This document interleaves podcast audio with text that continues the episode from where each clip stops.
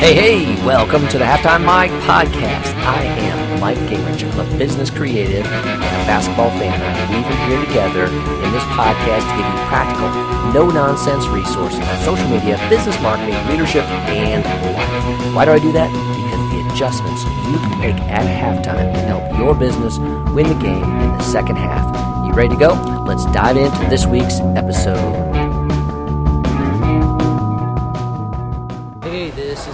And a little different live with Mike today. I want to take you out into the field today, and so I'm live from Central Market in downtown Lancaster City. So if you can see behind me, here's the live market. I'm on the second floor here, and this is the oldest continually operating farmers market in the United States, period. Okay, so the oldest continually operating farmers market. And so what I want to talk about today is differentiators, all right? So obviously you know that you see down here below, there's produce, there's people can get lunch, but they can also get, you know, vegetables, fruits, meats, milks, organic items, those type of things, as well as stopping in for smoothies, ice cream, you know, snacks of all kinds of various types of things. So differentiators, and this applies to the online world, because in the internet age, as we are in now, anybody can search for anything and can really, you know, get that shipped to them, you know, Amazon Prime, you know, in the next day or 2 days or whatever it is. And so we all have to be thinking about differentiators. And so I'm looking at this farmers market, which is continually thriving, and I'm saying, you know, what can we learn from this? So this is a, I believe in experiential learning. You got to come out into the field. This is out in the field, and you know, what's happening, what's working right here. So a few things that are differentiators here, and let's kind of go through a few of those. So number one, I think, is that you can differentiate on quality. All right. So yes, we can go and get items at you know, the local grocery store or a bulk, you know, grocery store, Costco, you know, whatever, those type of things. But if a small stand like this, you know, a vegetable stand, wants to compete, one of the ways that they compete is quality. So do you do something better than others, and can you talk about that? There's going to be people everywhere that do what you do, that sell what you sell. And now in the age of the internet, they're going to be easy to find. So how do you separate yourself? So number one can be quality, you know, defining that a little bit further. So down here below, there's some organic, you know, retailers. So I can get organic lettuce. I can get eggs that are, you know, fresh and grass-fed chickens, no chemicals, those types of things. So that's a quality differentiator that some of the stands have here, okay? So that's number one. A second thing that is key is convenience, all right? So, you know, for the people living in proximity to Lancaster City here, convenience is important. So they can come in here, and it's a beautiful day outside. Maybe they work downtown. They can come in with their bag. They can come in, grab some things, and we'll boom. You know, they've done their shopping. They've got fresh produce. So convenience is important. So, you know, think about that with your product.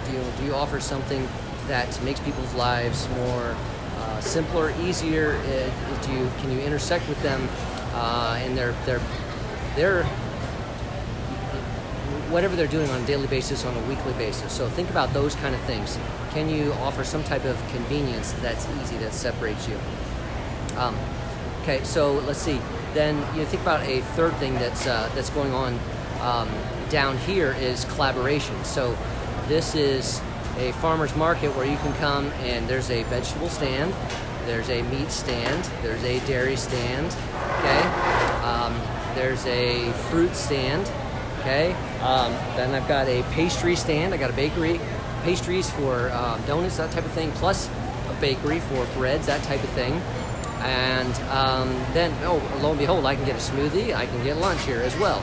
So there is collaboration, because it's not, they're defining their niche, you know, organic vegetables or grass-fed meats or something like that, but then they're collaborating with others that maybe have a similar vein but a different product, and so it fits together. So can you collaborate and combine? You know, you keep your own separate business, your own separate products, but are there ways that you collaborate uniquely with others? So that's something to think about when you look at this. So there's a lot of collaboration going on down here. And then another key one is a fourth thing, and I think that is relationship. So a lot of these people, this is part of their weekly routine to come to the market and come down through here. So if you can see that scanning back, panning around there, a lot of these people are repeat, and they're seeing the same folks behind the counter, and they develop a relationship with them. So it's not so much that they have a superior product, it's that they know Sam, they know Susie, and they can talk with her, they can chat with her, and so the differentiator is relationship. So people are coming back and buying because of relationship with the vendor. And can you develop that kind of sticky relationship with your customers so that you're the trusted source, so that they want to come back again and again. They come back to you because they like you, they know you, they trust you in that regard. So I think, down here below, we're seeing a lot of heavy evidence of relationship marketing within the stands. And, I say it's not even just to a individual. A brand can carry that as well, because sometimes down here, there's a stand that's big enough, vegetable stand, that maybe they have 4 people working there, all right? So you can't guarantee you're always going to talk to Sam. He might be busy with another customer, but if your brand, your company, your stand in this case, has a reputation and hires in the same way, has a culture that people can connect with, then they're going to be willing to talk to that next person and feel as good about their interaction with Susie as they do with Sam. Okay, makes sense there? So relationships are key, I think, as well. So just wanted to bring you down a little experiential tour here to the Lancaster Central Market, downtown Lancaster City, oldest continually operating farmers market in the U.S., and talk about differentiators in this internet age, because all of these kinds of products, people could buy somewhere else. So you can buy the beef somewhere, you can buy the fruits, the vegetables, that type of thing. But if you can create a brand where you differentiate yourself by one of these things, so again, is it the quality that you offer, something that's unique about your product, something that is different from what others have to offer? Is it convenience? Is it easy to get to? Okay. Maybe there's a collaboration that you can do with others. So you have the meat stand, and someone else has the bakery, and together you make things work. And also then the key differentiator, the fourth thing, is relationship. Can you create that relationship with your customers that they will come back and buy from you again and again and again? So just want to take you out and talk about finding your differentiator here. In a place that stands have to do this every day. They have to compete with Whole Foods, Wegmans, everything else around them. But in the midst of that, they can compete by finding and using that differentiator that they have, okay? So that's what I want to cover today in Live with Mike, just taking you down and showing you a live example of businesses that are seeking to differentiate themselves, okay? So what's your differentiator, and how can you capitalize on that for your business? This works B2C and B2B. You have to think through all those pieces that I mentioned. It works for business to consumer, business to business. Okay, that's it for today. Live with Mike, over and out. Take care.